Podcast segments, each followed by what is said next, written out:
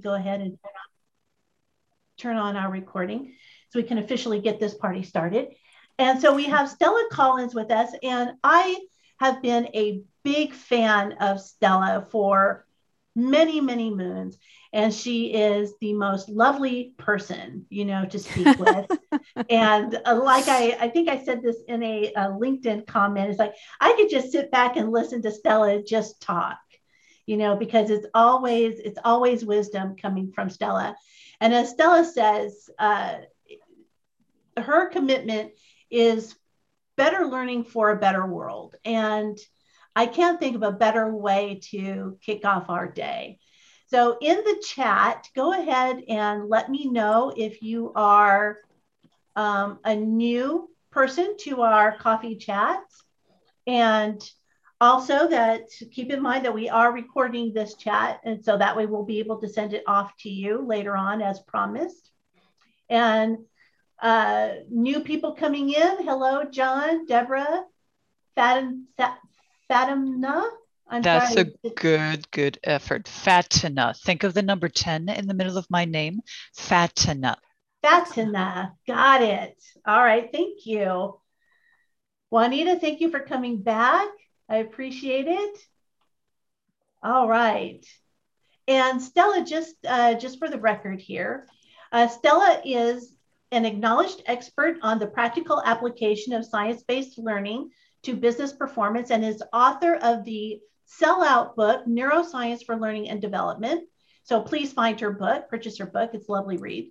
Uh, as she inspires audiences at international conferences and is regularly invited to guest on roundtable discussions such as this one. And she has a clear understanding of the challenges faced by organizations in upskilling and reskilling their people at all levels, especially with digital change being so high on the agenda. And that is so true. When we think about everything that the pandemic has brought us, where we are in the course of history right now, I think that everything that Stella brings to the table is critically important. So thank you, Stella, for joining us today. I really appreciate it. Thank you very much for inviting me yeah, it's it's lovely. It is lovely. Uh, okay, so I'm going to. I've got a poll here, and I'm just curious as to where everybody feels their knowledge is. How deep is your understanding of neuroscience as it applies to L and D? So go ahead and help me out. I'm really curious as to how you guys feel about your um, information in regards to neuroscience and where you feel you're at. And I see the results coming in. I feel like I understand the term neuroscience, but not sure about its application. Some of you, I love the honesty here. I have no idea. I have no idea. I'm here I'm here to learn. That's what I, that's what we're all about. And we have a few people that feel comfortable, and I'll show these results here in just a second. I, I think it's really curious because you know you sort of however comfortable you feel with neuroscience. I mean, I feel comfortable with parts of it, and there are some parts I'm deeply uncomfortable about because I really don't know some things about some things. You know, you sort of and, and the more you know, the more you realize you don't know. Right. Exactly. Exactly. And so there are the results. So it seems uh, we've got majority of our people feel like they understand the term neuroscience, but just not really sure about the L&D application. You know, how can we use this term? And in all honesty, there's a lot of um, there's a lot of confusion around neuroscience, isn't there, Stella? Yeah, yeah, there is, and I think um, you know it means different things to different people. So for some people, it's very much just the the physiology of your brain and how your brain actually, you know, connects together and the sort of um, the physical side of it. I actually define it more broadly. For me, neuroscience is any of the sciences that kind of relate to brains, behaviors, and, and people really so for me it's it's kind of you know the neuroscience is the physical of how does your brain connect and i'm very interested in that but how that actually affects what we do. Um, but also, I'm really interested in cognitive science and I'm really interested in kind of social science and kind of blending all those things together so that you come up with a, a much more holistic picture. Because I think if you just focus on, on the, the squishy stuff, you don't get the full the full picture. So I, I I'm quite a broad definition of neuroscience. So, are there differences there that we need to take into consideration when you think about uh, neuroscience versus cognitive sciences? What, what are some of the key differences that we need to pay attention to?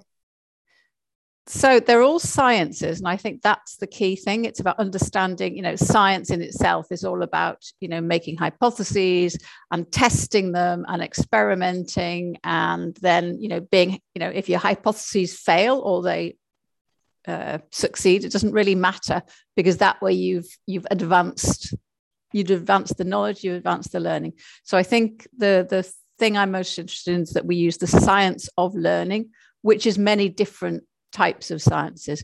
And as I say, pure neuroscience is very much about, you know, the blood and guts of it. It's about how the neurons connect. It's about how our nerves connect. It's about how we, um, you know, the neurotransmitters that float around. It's about the kind of the the electrical waves that float around float around that are, you know, pulsating throughout our brains. But cognitive science is much more about understanding you know well how do we think? How does memory work? How does learning work? How does um, uh, so you can't examine that in the same physical way. No not the same physical way like you can't look inside somebody's brain and see what's happening but you make hypotheses from their behaviors and then social sciences you know how do people work in in groups? How do how does group behavior work? And again you know for learning that's all hugely hugely important. And then you know now people are beginning to add in sort of parts of artificial intelligence are coming into that because actually you know we're creating neural networks with not with brains anymore but with you know actual kind of computer elements. So it's thinking about all the different aspects of it. But for me it's it all comes down to how do people learn better? And, and what's the science behind that? And i think that it's always a moving target isn't it? Yeah. Because there's just so much that we we don't know and we don't understand. And through reading uh, john medina's book you know yeah, a great book. Yes uh, there he's very clear on what we do not understand and even that what we think we understand we don't really understand. Absolutely. And i think one of the real things with with sort of thinking about science is most science is conducted in laboratories or in very specific situations asking very specific questions. It's not very often it's not easy for, for pure science to look at the real world application of things. So you can take a piece of a piece of research and some things you can apply quite easily to the real world but some things you can you have to pull pieces of research from different places and then make a sort of a general hypothesis about well this is probably how things work but you can you can rarely use a single piece of neuroscience or a single piece of science to say this is absolutely how everything will work because the context is so different very often. You know if you think you're being asked in a brain scan to to to read, you know, they, they might look at the science of reading. If you're being asked to read when you're in a brain scanner, that's a very different concept to right. if you're being asked to read while you're on the train or, you know, right. you're lying in bed reading, you know, and, and, and what's the change that could be different based on reading in a scanner or reading in the real world? Right, right. Well, yeah, I have a question for the group.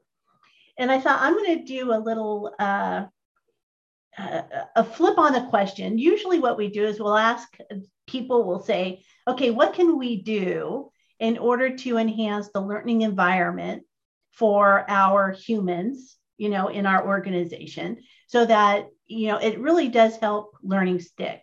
Now, I'm going to flip the question on everybody. What can we do to reduce learning so mm-hmm. let's put a different spin on this. Let's think about this from the opposite direction.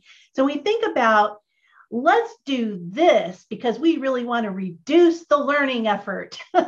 what is it that we can do to make sure that learning doesn't happen? Okay, Amanda, thank you. Shaming, yes.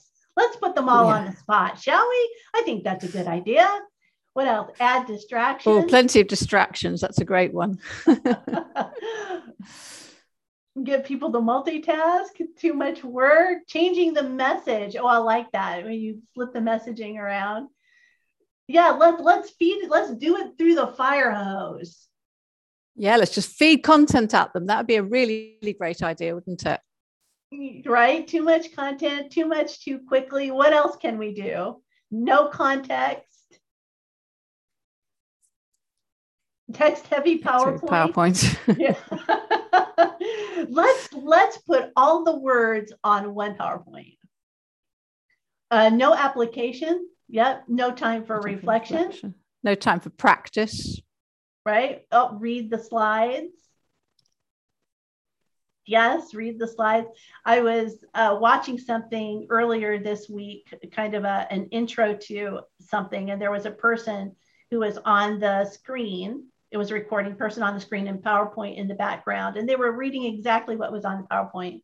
It's like, and I think that's that's a really good example, Shannon, of, of you know how really not to do learning. Read the slides because you're doing the work, but learning needs to happen in the brain of the other person, and that's so often what happens in in you know if you want to ruin learning is do the work for people instead of letting them do the thinking, do the practicing, do the testing, do the even do the muddling through. Even muddling through is better than than nothing, but the more work that the trainer or the facilitator or the lecturer, whoever they are, the more work they do, the less the learner does and the less learning actually happens.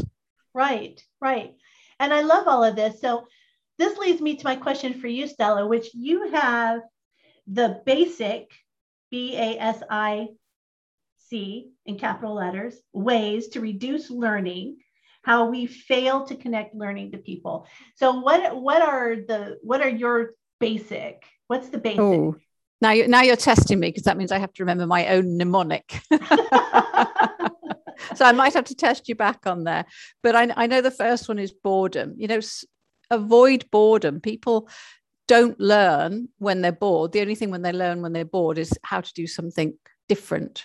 So how can we make people feel connected and engaged with learning and engaged with, you know, finding out something new? You know, it's all about raising curiosity and making them motivated. So avoid boredom. So all the basic things are things to avoid. Um, the A, I've, ah, avoid ob- abstract. I think is that abstract? yeah. avoid yeah. abstraction. So it's really hard for our brains to process abstract information because when we process abstract information, that's the front of our brain, the prefrontal cortex, which uses a lot of energy. Um, it's tiring to use. We can't use it for very long. And when we can actually produce something that's concrete that the rest of our brain can start to process. So if you use something that's multisensory, if you describe things that have sounds and feelings and colorful, that allows more of our brain to process it. And also we then have a you know a physical feel for something. So avoiding the abstract and making things concrete is is really really helpful in terms of learning. And these are you know these are very basic brain brain things. Um where are we? S avoid stress. I think somebody here said you know um Yeah. what did they say? was in something about you know Yep. but yeah when we're stressed we we we might learn to run away from something if we're really frightened but stress really ruins learning because we just get this you know s- set of neurotransmitters that suppress learning and just make sure that we can run away or hide or whatever it is we might be doing. So avoiding stress and then avoiding information overload. And somebody's already said you know just throw loads and loads of information at people. When we have information overload our brains just cannot take in that much information. They are they are limited. You know our brains use energy. They're like they're like any other you know a machine in that sense. They're- like your legs your muscles. You can only do so much work and you can train your brain to take in a bit more but you can't train it to take in everything you other people throw at it. So i think we always overestimate how much people can can absorb and take in. And then the final one is the kind of cognitive overload. You know are you overloading the cognitive ability to be able to pay attention to be able to memorize to be able to process the information that's coming in. And that could be all sorts of information. You can feel overwhelmed from you know an overstimulation of stuff but it, you want to make sure that it's relevant and that people can focus on what they need to focus on rather than it being being an overwhelm. Mhm. So now, how do we how do we convince stakeholders? And I see here the question from Maureen, and Maureen, this is a really good question here. And to, to narrow it down for you, Stella, it is how can how can we work with the stakeholders to help them understand the recommendations that we're making? So, what are your suggestions when the stakeholder tells us to do everything that we've listed, right? Because that's usually the mandate that comes down is like, we've got an eight hour, one day training course. Now I want you to turn it into two hours virtual, right? And yeah. so now, how, how can we talk to the stakeholders and say, well, no, that's not good for learning. It's not good for people's brains. How do we have that conversation? So I think start with start with no. I think that's a really good place to start. Um, give them an example of something they've learned. Ask them, you know, well, how long did it take you to learn X, Y, or Z? And when they say, especially something that they're perhaps an expert at, and when they say, well, it's taken me 10 years to learn this, or, you know, 15 years, or even, you know, a week. And you say, so you're expecting other people to learn what it took you a long time. You're expecting other people to learn all this in a really short space of time. So that's one thing is to throw it back. And, but I would also say test it. So actually say to them, okay, let's try it out. You know, mm-hmm. let's test what happens. Let's test their memory, test test them before they go into this training, and we'll test their memory when they come out. That's a really good. But let's test their memory again. You know, the next day and maybe a week later, and they'll find that actually they re- retain very little of that information, and then not only do they need to retain the information, then they need to do something with it. So it's about sort of thinking about what what is the science of learning? Because first of all you've got to have some you've got to be motivated. Then you need to have some information. Then you need to do something with that information make it real put it in your own context. Then you need if it's skills you need to practice and you need to practice and practice and practice and practice until it becomes a habit. So i think having some knowledge of how the learning process works allows you to challenge back and say to the stakeholder well you know that's just not going to work. I can i can throw information at people but it won't stick if we don't have the time to reflect and to practice and to you know really absorb the information. Mm-hmm. and i think those are all really good points. It's it's a difficult conversation to have isn't it? You know when they when the business doesn't understand learning the way we understand learning. And I've always been of the position that they don't need to. What they need is help. So they yeah. need help connecting those dots. We don't expect, I don't expect the, the president, the CEO, or the sales director to understand brain science. That that's not no. the expectation.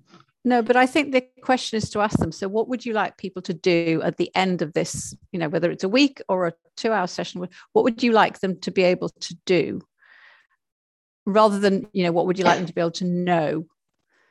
And if they can prove that at the end of those two hours they can do whatever it is they've been asked to do, then then that's great. And can they still do it? You know, a week later and a month later, or have they stopped doing it? But uh, that's why I think you know that's why science is useful because you can you test things in science. So I would say, yeah, say okay, let's let's test it. Let's see if we can get it. It is possible. It's something somebody could learn in two hours, mm-hmm. but it's not very likely. Right. So now let's talk about research. You brought up research, and one of the uh, the term I think I used in the event descriptor was neuro fairy dust I liked yours better where it said neuro hype. You know, so how there's just so much out there, Stella. So how do we know what information is good or which one is leading us down a snake oil path? How do we know? You'll never know for certain unless you test it, and if it right. works, it works. Um, but I think there's, there's a, there's a set of questions you can ask when somebody comes along and says, you know, I, am going to prove to you that you know, neuroscience works. A, there's no such, you know, you can't just say neuroscience, it's something specific you've got to talk about. But then there's a set of questions. When somebody says there's a piece of research that shows something, there's a set of questions you ask. And first of all, you say, well, who did the research? And if it was, you know, a prestigious university or even maybe a very big organization, you know, like a pharmaceutical company or an organization that's done some internal research, that might be okay, you know. But if it was just, you know, you or me saying we're doing research, we probably weren't doing neuroscience based research at all because we haven't got access to the sorts of equipment you need to do neuroscience. Um, what's on the agenda of the person who's telling you mm. about the research? What's on the agenda of the person doing the research? There was a huge pile of research done um, I think it was in the 1960s and 70s, showing that sugar was good and fat was bad. But surprise, surprise, a lot of it was actually funded by sugar companies, you know? Oh um, where was it published? So if you see something, you know, science is generally published in scientific publications, it's peer reviewed, um, and then it appears in you know the press. If something appears first of all on on the local news channel or even the, the national news channel, and it hasn't appeared in some other document in, in a you know proper peer reviewed scientific document, that's probably not valid either. So if it's just somebody who's published a blog, where did they get that knowledge from? Where did they get their research from? Um, when was it published? Just because something is brand new doesn't mean it's valid or viable, but that also doesn't mean it's wrong. Um, and if something was published a long time ago, has it been has it been superseded since then, or is there something newer coming up? Um, and then how was the science done? You know, was it a proper scientific? So a lot of people say they've done research, and research is you know a very disparate thing. A lot of people say they've done research. Well, what they mean is they've done some interviews. That's not scientific research. It's a kind of research, but not scientific research. And it's certainly not neuroscience research. Um, so, how was the science done? Was it done? One of the challenges with neuroscience is that it's very hard to get big cohorts. So, often it's very small numbers of people that are being researched. So, yes, you can often say, okay, so if we've got a good percentage of people and they're you know you, you've kind of selected for them across a range of different um, diverse kind of uh, subjects that might be valid. But did you just only choose people who are you know 25 years old probably 25 years old male well educated and white?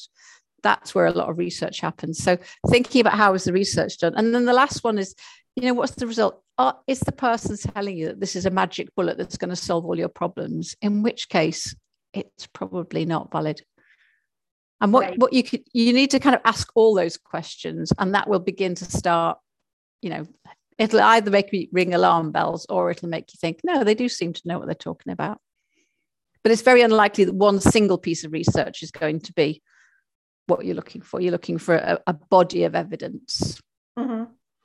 And I think that that's good practice in general yeah. when yeah. we're talking about research practices.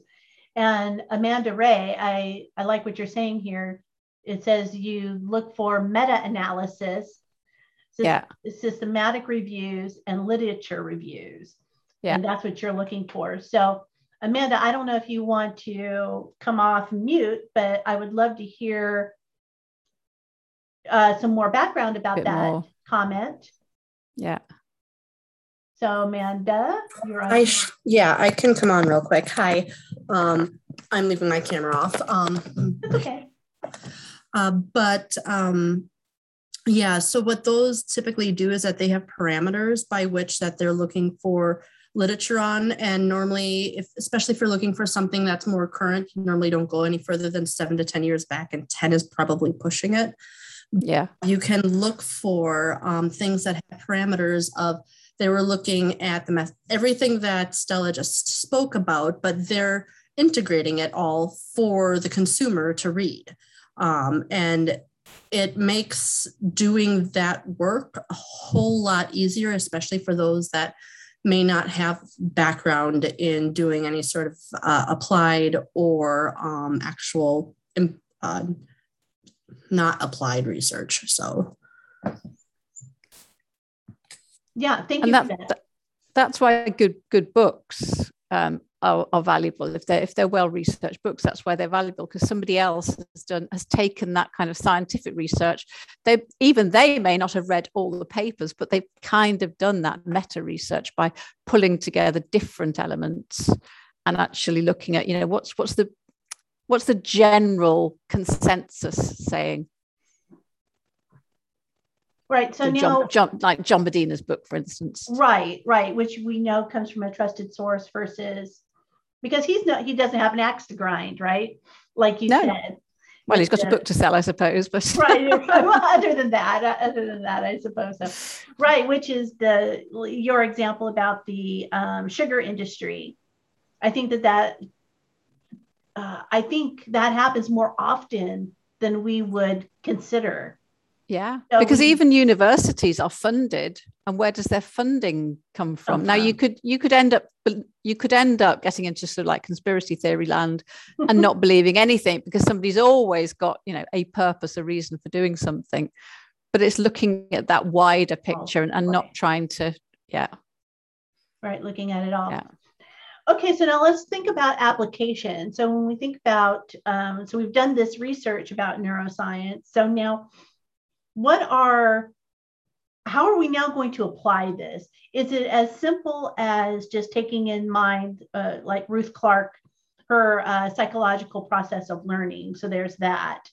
It, it's so is there is there something else that we should be doing? Something else we should be paying attention to?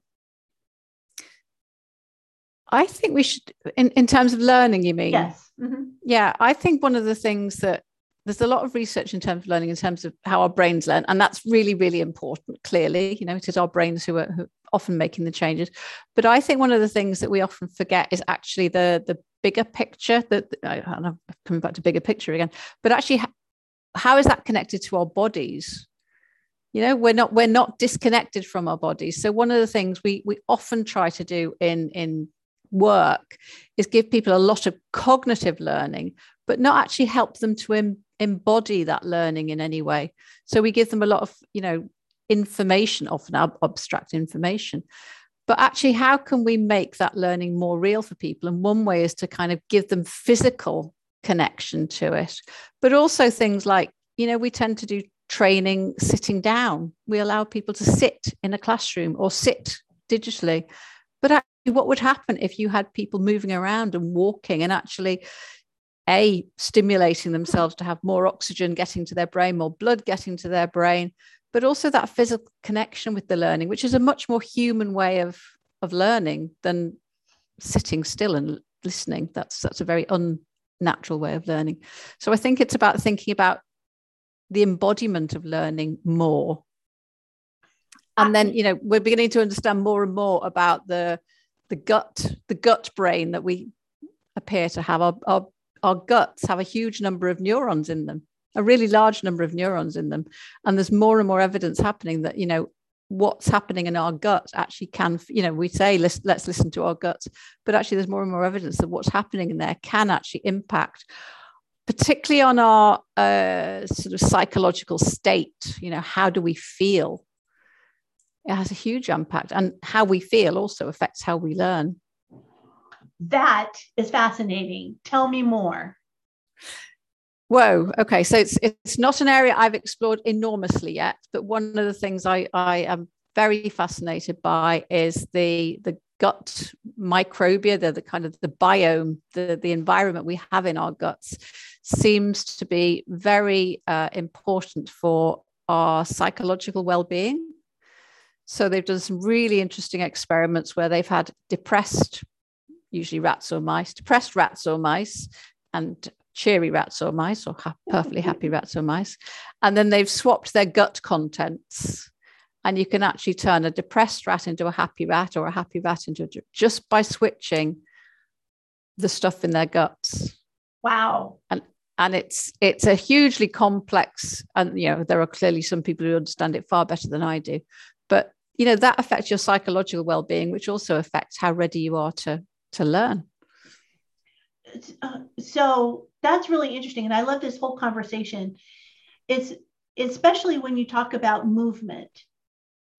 You know so i see chris's comment there in the chat about um, are we saying that embodying the learning can be as simple as walking around while something is happening?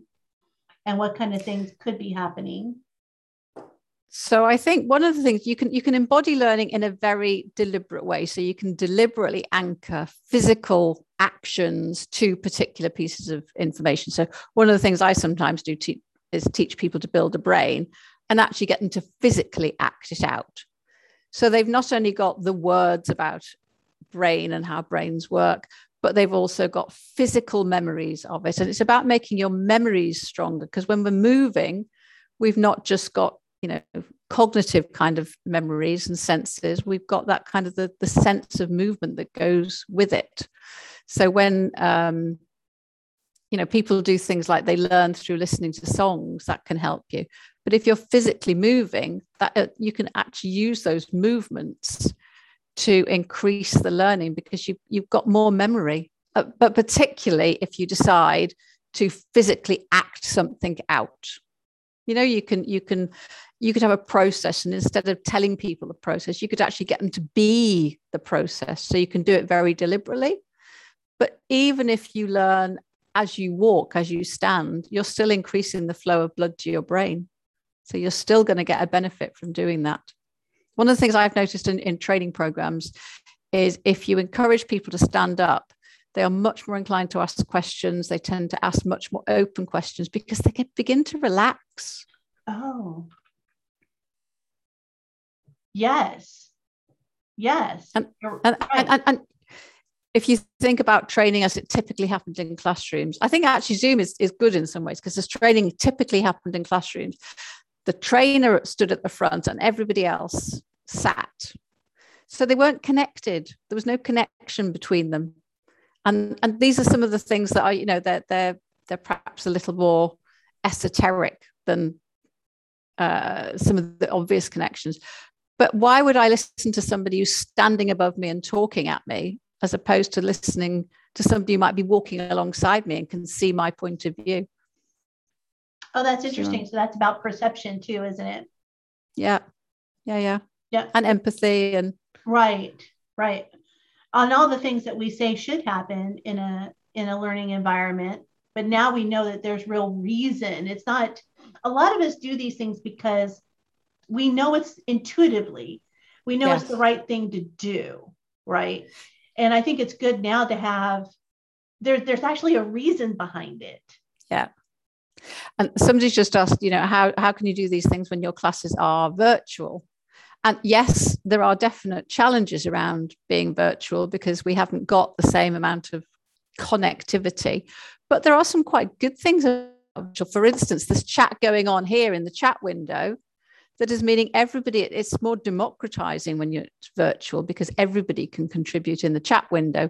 Whereas if you've got a room and you know the trainer is dominating or you know, some people are dominating it's much harder for people to um, to interrupt somebody wants to expand on their question. Yes yeah but you can do exercises in the virtual space. And absolutely that's what i was going to say. Yeah i was i was doing a session last week where i was literally teaching people to build a brain where they had to put their hand up that's your brain stem then you make a fist and that's kind of the uh, the the midbrain including the limbic system where you've got memory and emotion and things. Then you put your other hand over the top and that's the cortex where you've got perception and uh, thinking and motor skills. So, you know, you can actually do physical things, or you can, you know, you don't have to sit there the whole time. You can say to people, right now, go and, you know, walk to the end of your house or the end of the street or the end of the corridor, or wherever it is, and then come back with a new idea. Right. You don't have you don't have to stay sitting the whole time, do you? No, and I love that. I don't know how many the rest of you while you were doing that demonstration, I was kind of I was doing it myself, you know. So I think that that's a great lead. And Mary, I see you there in the chat. Can you expand on your question? Absolutely, Mary. So if you want to expand on your question, unmute yourself. Um, first off, we don't use cameras in our virtual classes. We, we teach customers, we're not teaching our employees. Okay, we are a software provider, so we're teaching our customers how to use our software. So we don't use uh, cameras because a lot of times they don't have the bandwidth to support that. Mm-hmm. Okay. So you don't have that whole look you in the face thing that we had when it was classroom training. Uh, we have not done classroom training in over 10 years because they stopped coming. Oh. Right. Okay. So because it's too much time out of their workday. It was a week away from work and they don't have time to do that. All right. So we have over the years um, shrunk it down, chunked it down to 90 minutes. So if you come to a virtual class, you're with me for 90 minutes. Okay And in that 90 minutes, we do our best to share our desktop with you and say, hey, Shannon, here, take the mouse. And Shannon's like, sorry, I'm busy. I can't do that. Because they are also working while they are taking our classes. So I am loving everything that Stella is saying and shaking my head at the same time and trying so hard not to be a negative Nancy or Nellie or any other N word, negative Nettie there. That's a name I don't usually hear. But trying to figure out how to incorporate this into this very specific situation that I live in, live that words live in, so that I can help my team get better at what they do. Sounds like you're doing some really good things already because you're you've split it into 90 minute sessions, which is good. And you could split it even further if you wanted, but you know, people can't sustain much more than that in terms of earning.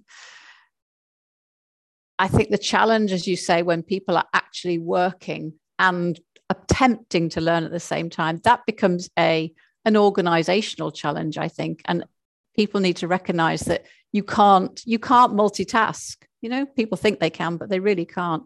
So I think it's about setting the context of if you're going to, and you know, you may not have the control over this, but there is something you can do to create expectations and say, well, the expectation is when you're in my session that we work together. And the more things you give them to do, the more they will come with an expectation that I have to do things in that in that class. So actually, I can't be doing something else because I actually will be asked to do something, and it's embarrassing right. if I can't do it. Right. So I think you do some really good things already. Yeah, and I think that that could that's a conversation that could take a whole another hour, couldn't it? About setting yeah. the expectations and we had actually, and um, Mary, if you send me an email after we're done here, we had actually had a uh, coffee chat a couple of weeks ago about communicating change and how do we communicate with our with our learners? How do we communicate expectations? You know how can we get that that sort of messaging across and if you send me an email, I'll send you the follow up that went along with that chat. That was one of our regular Friday coffee chats. So, but I think that, like Stella said, it really is about setting that expectation, isn't it? Which is, again, a conversation that we could really go deeper into for sure, for sure. But I like what you're saying here, Stella, about, you know, it, it's about helping that learning environment, regardless of whether or not it's virtual or live, right? And getting people out of their heads. I, and it, it seems um, it seems like it fights against each other. We want to get people out of their heads in order to get information into their heads. well, yes, actually, but in a way, one of the biggest things I think that is really important comes from the neuroscience of learning is actually what you want to do is connect with what people already know. So one of the the most useful practical things you can do when you're attempting to you know help somebody learn something is ask them first what do you already know? So that you effectively warm up that part of their brain. You, you, you kind of excite the brain in the parts where there is relevance so that when you start putting or attempting to put new information in the, that part of the brain is already excited it's already warmed up it's already got connections. Whereas if you don't ask that people are then spending time thinking where do i not consciously but where do i file this stuff? But that that question of what do you already know actually gets them already warmed up so if you connect the learning to something that they already know, which we know, again, as L&D professionals, we should we should know to do that. But the yeah. reasoning behind that, could it be that if we're waking up that part of the brain of things that we already know and then introducing them to a concept that is connected, does the brain make that connection yeah that storage yeah. connection it's it's using the connections that are already there so actually, yeah, I mean, and the storage is incredibly complex because it has to kind of cut it, it yeah, I, probably can't go into storage in, in this session because we'd be here forever. But yes you're, you're you're you're using the connections that are already there and you're strengthening the connections that are already there and then you're putting something new in whereas if you introduce a completely new concept without anybody thinking about what else do, even what else do i know that's similar is useful but if you introduce a completely new concept then you've got to create entirely new connections. And that again is using more energy. Um, those connections are very wobbly and weak and they need reinforcing far more which is why it's much easier to learn something that you already know something about than it is to learn you know if i were to go in and start learning i don't know hindustani that would be really difficult for me because I've got no connections to that.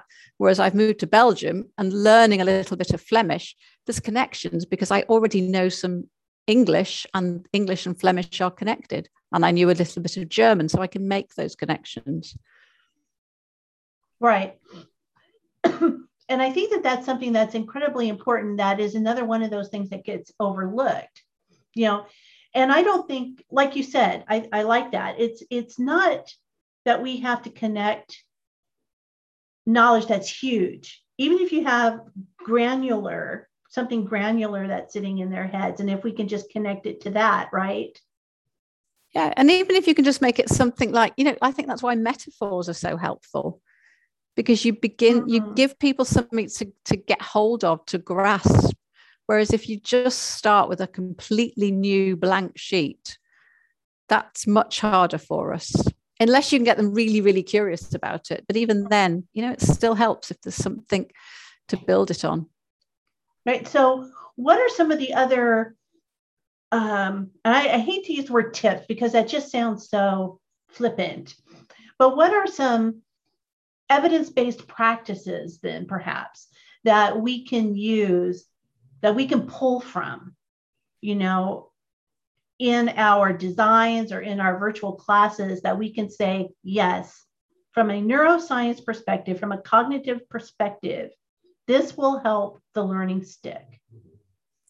So i think yeah first of all build in something around helping people find their motivation. Why do i want to learn this? But don't tell them ask them you know why why why is this of value to you? What would be of value to you in learning this? So that you start to get their motivation not a motivation you've you've given them. Um, ask them what they already know. Uh, make any any information that you provide make it as multisensory as concrete as real as you can because our brains are you know they're not designed to process abstract stuff. They're actually designed to process concrete stuff biologically. So make it concrete and get the learners to do as much of the work as you possibly can. You know if if if if one of them has the answer get them to share the answer because that reinforces for the person who's giving the answer. But also it's more likely to feel connected if you're the per if you're getting an answer from a peer who who knows who knows your world who understands your world. So getting the learners to do the work because it's their brains who have to change.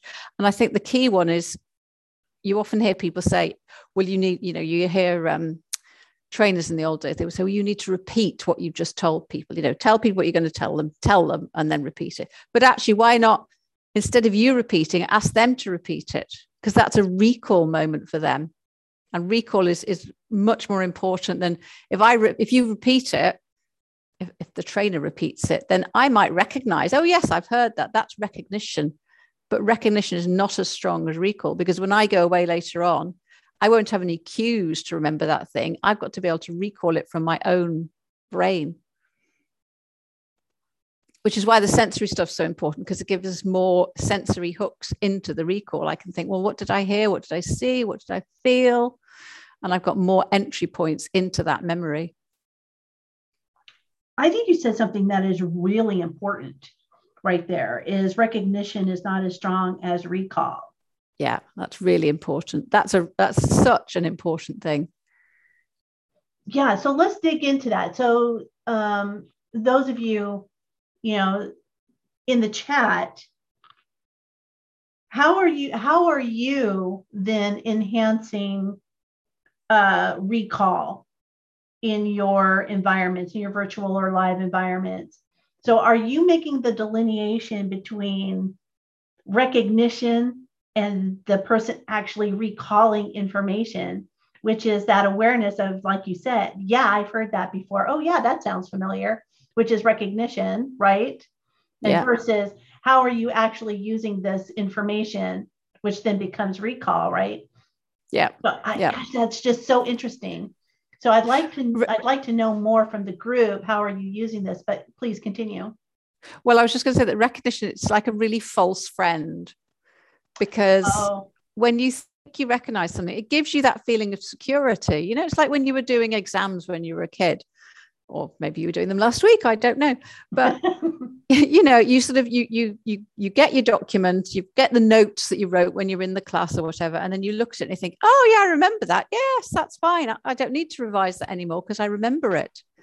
But actually, when you go into the place where you need to use that information, you haven't got that information in front of you. You can't see, you haven't got any cues to recall it anymore. And now you're stuck without a cue. So you need to create cues that will help you recall later on. And when you actually re- when you when you are able to recall it yourself, you strengthen the memory again.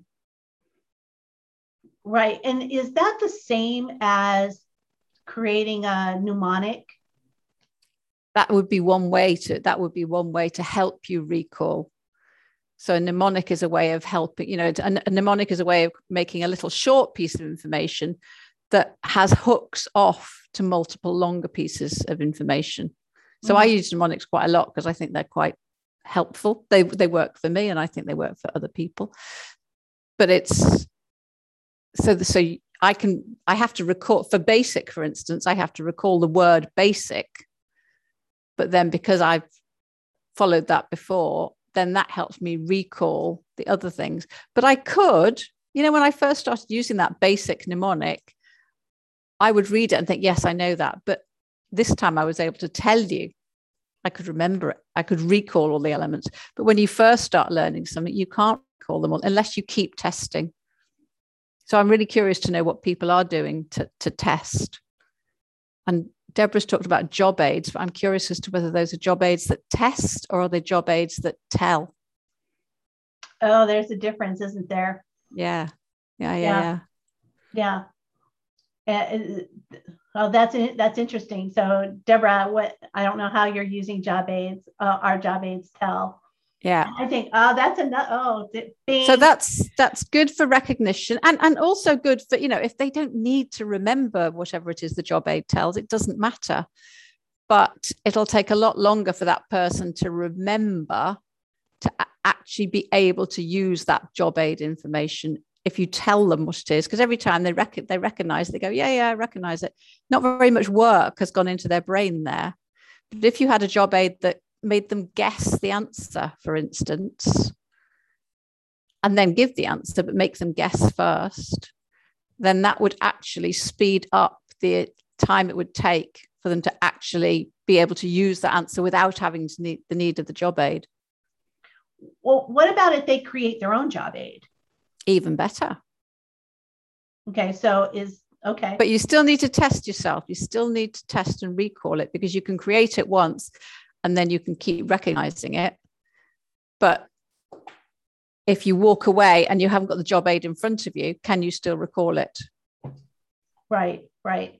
And let's see, I see, um, let's see, asking people to apply the learning to their workspace from Fiona and how they will use it on the job. So is that, is that, because that's a technique that a lot of trainers use also, is we ask them to apply the learning to their workplace or we ask them how are they going to then use it. Is that sufficient? it's a good start because it starts to make that connection it creates a context but it's not sufficient for the learning until they actually apply it. So you can ask them to apply it but will they apply it? But if they if you um, the rest of the question was how they used it before or how will they use it on the job? So that's that's getting them to make a cognitive decision to do something but until they actually do whatever it is they haven't really they haven't taken it to the next stage. You're still at a knowledge and a cognitive stage you're not at an actual skill changing stage You haven't changed the behavior. Right. Okay, so what can they so what can we do? So if we're in the classroom environment and we say here's how how are you going to use this on the job thinking about the examples that you've given us so far how can we at least take part of that journey with them because we we're not going to their workplace but how can we take part of that journey to make it more sticky? So actually getting to practice on something real in in the in in the if they're with you to practice something real. So you can see how they would apply it at the job. They can feel how they'll apply it on the job. They can see where there may be challenges or errors. That gives them more context than just asking them how they'll apply it or asking them to apply it. Actually practice it in the safe environment of whether it's a classroom or a virtual classroom doesn't really matter. But actually they they haven't really learned i think this is the thing with learning you can't do learning in a classroom space in a virtual space. Learning is a long extended process and it's only when you're doing things and you've repeated them multiple times that you've you can say you've learned something. Right. True. Excellent point. And i like what fiona is kind of bouncing off of that there is we get them to apply it on a job challenge yes and then come yes. back to a follow-up absolutely. Module. yeah yeah. And then say and how was it? And what did you find? And you know maybe they can video themselves and actually show you how they did it you know for for real. Or maybe you can get peer support you know peer or you know surprise surprise actually asking a manager to evaluate you on you know how well you've changed and how well you're doing. But uh, yeah fiona's absolutely right. Apply it on the job. And then check. That's when the learning's re- i always say to people learning doesn't happen when in a training course. It always happens when you go back into the workspace. Right.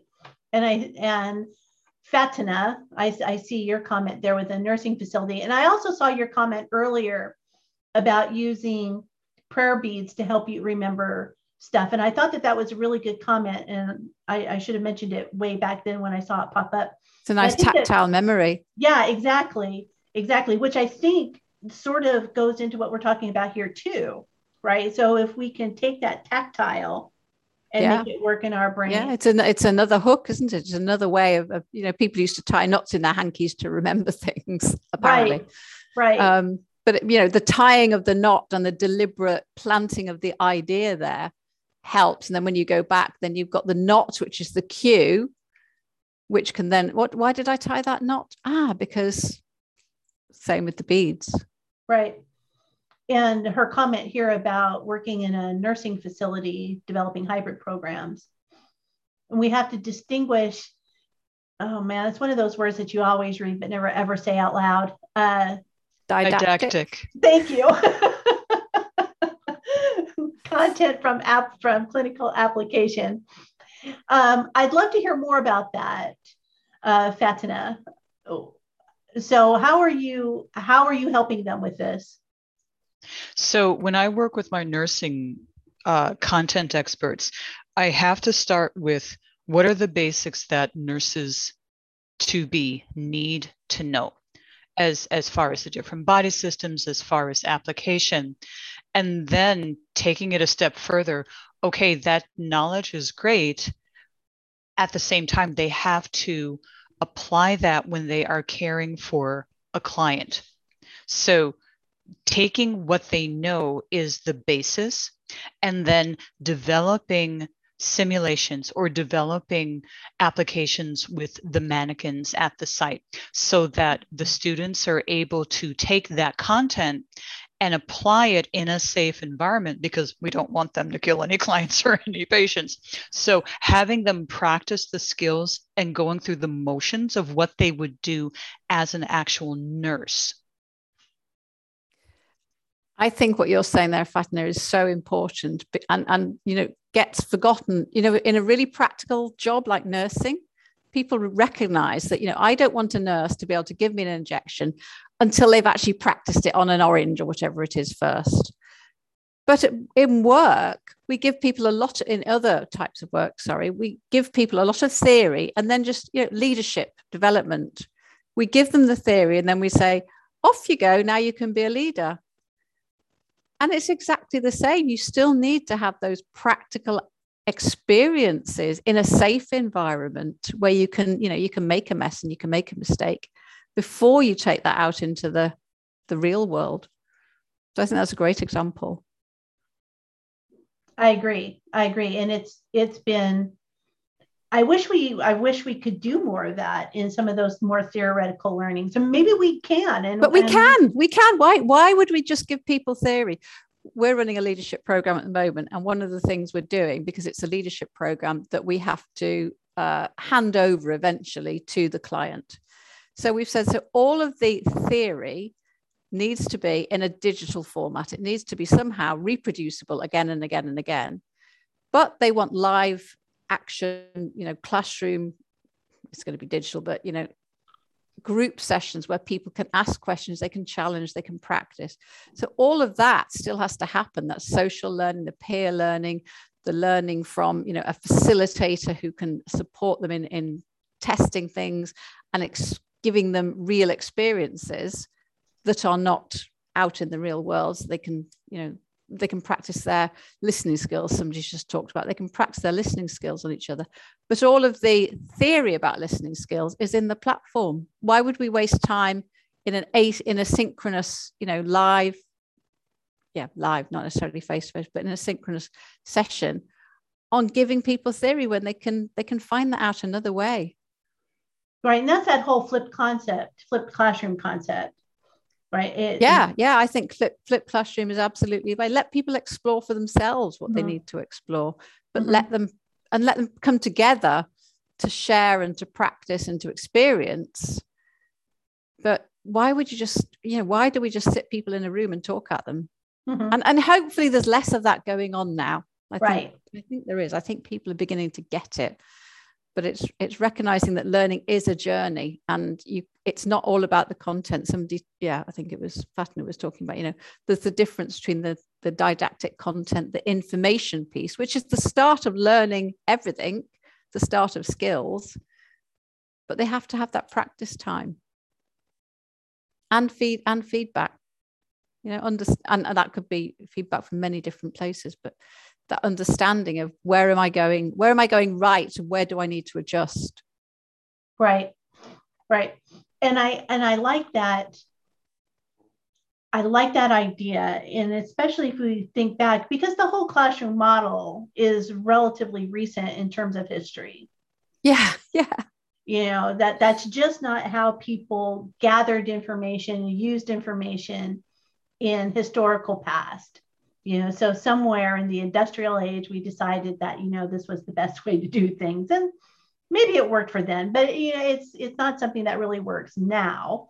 And i really enjoyed the idea stella that you brought up about movement you know and i think that if we can get them to move and practice while they're moving then i think you you tick a lot of boxes there and I think there's, sort of two things because I think you know practice needs to be highly contextual. The more contextual it is, the better it is. So if you know if if it's a skills type thing, you need to practice that in the place you're going to have the skills. But whilst you're even while you're learning concepts, if you learn a concept and you can actually use movement to introduce the concept so that you've got more like i say more memory hooks. You've got you know the physical movement you've got the sounds that people might create while they're doing something. You've got the vision of you know if i do the brain thing again you know that becomes a visual picture for people. That makes it more real. But when they're practicing you do want to practice in context. Mm-hmm. right. Totally yeah.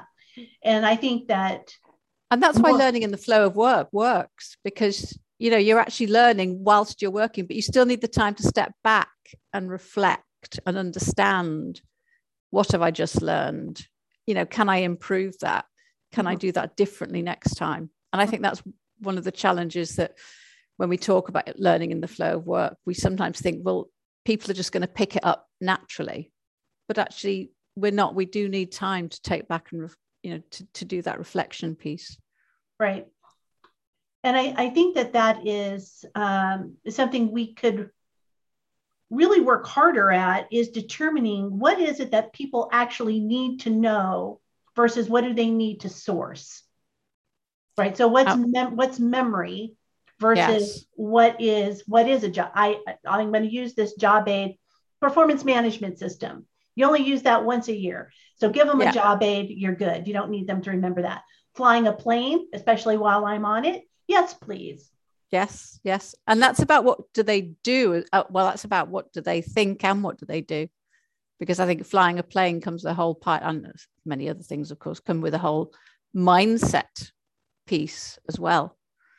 Mm-hmm. i think the thing with learning is it's incredibly complex. There are lots of different things we're learning. We're learning to information we're learning mindsets and attitude shifts we're learning physical skills we're learning mental agility skills. You know, this learning is such a complex area. And I think we often don't separate out those different things that we need to learn. Mm-hmm. And they kind of all follow the same process, but some of them are easier to learn than others, which is why habits are so difficult to learn because to unlearn, because we've created really strong um, connections between different a habit is a routine and you've created really strong connections between different routines that your brain actually is processing differently to if you're learning something new. So when you've got a habit it's mostly unconscious and your brain is processing that in the unconscious part of your brain. Whereas if you're practicing something new and you have to think how do i do this? that's then the, the conscious part of your brain which is easier to easier to change because you're thinking about it than something unconscious that's much harder to change and, until you bring it to consciousness. Interesting. And habit is all about triggers, though, isn't it?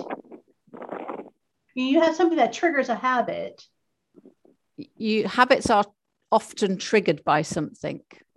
So you right. can create habits by using triggers. Or break them. Or you can break them using triggers, yes. Yes. yes. They say you can't actually ever completely get rid of a habit. That neural pathway will always still be there, apparently, ready to come back. But what you have to do is create new and stronger, richer neural pathways instead. That sounds very insidious, doesn't it? It was like creeping. It's creeping. Okay.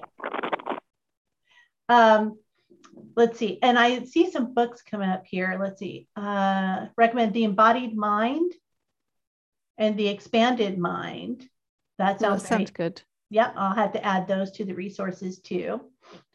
And um, one of the hardest things, Maureen, one of the hardest things is to listen to learn versus using the time when listening to think. Well, that's an interesting um, I think she, I think what she means one of the hardest. Yeah, I think one of the things she I think what she means is that when you it's hard to learn to listen whereas most of us when we're listening are actually thinking about the next thing we say yes yeah listening to learn listening to learn about yeah. what someone else is thinking and their experience right listening yeah listening to learn from somebody else yeah and that's that's interesting too. And i um, would like to and running up against time and we had this scheduled for 75 minutes because i knew we were going to get into these sorts of, of questions. So just for those of you normally on this is is usually an hour. Today i did schedule it for 75 minutes so we do have just a little bit of extra time. And so when you think about how do we help people practice their listening skills because I feel that that's something where people rush into, participants rush into a class with the expectation of teach me, teach me now. And it, of course, it doesn't work that way. So now, how can we help the participants set themselves up for success?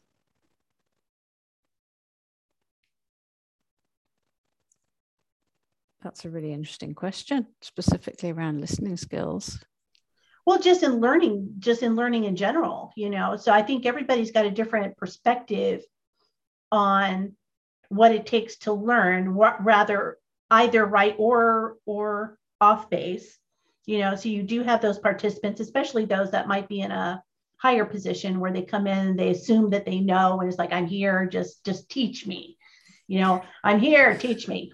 So now how do we help them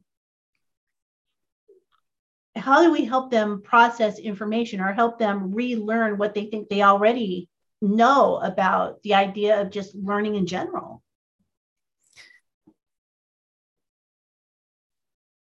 I think it's it's often about giving people simple illustrations, and again, think thinking about what is it they need to learn. But sometimes simple illustrations can help. So asking people to, you know, could they unravel? Could tell you how to tie a shoelace? Could they teach you to tie a shoelace? Now, most people can't tell you how to do that very easily because it's something they've they've turned into a habit. Mm-hmm. So that's a good example of how it's become a, a non-conscious ability. Mm.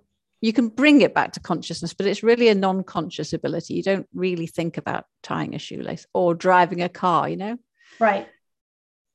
Well, that might be, actually you bring up that tying a shoe, and I've used that as an exercise for communication classes.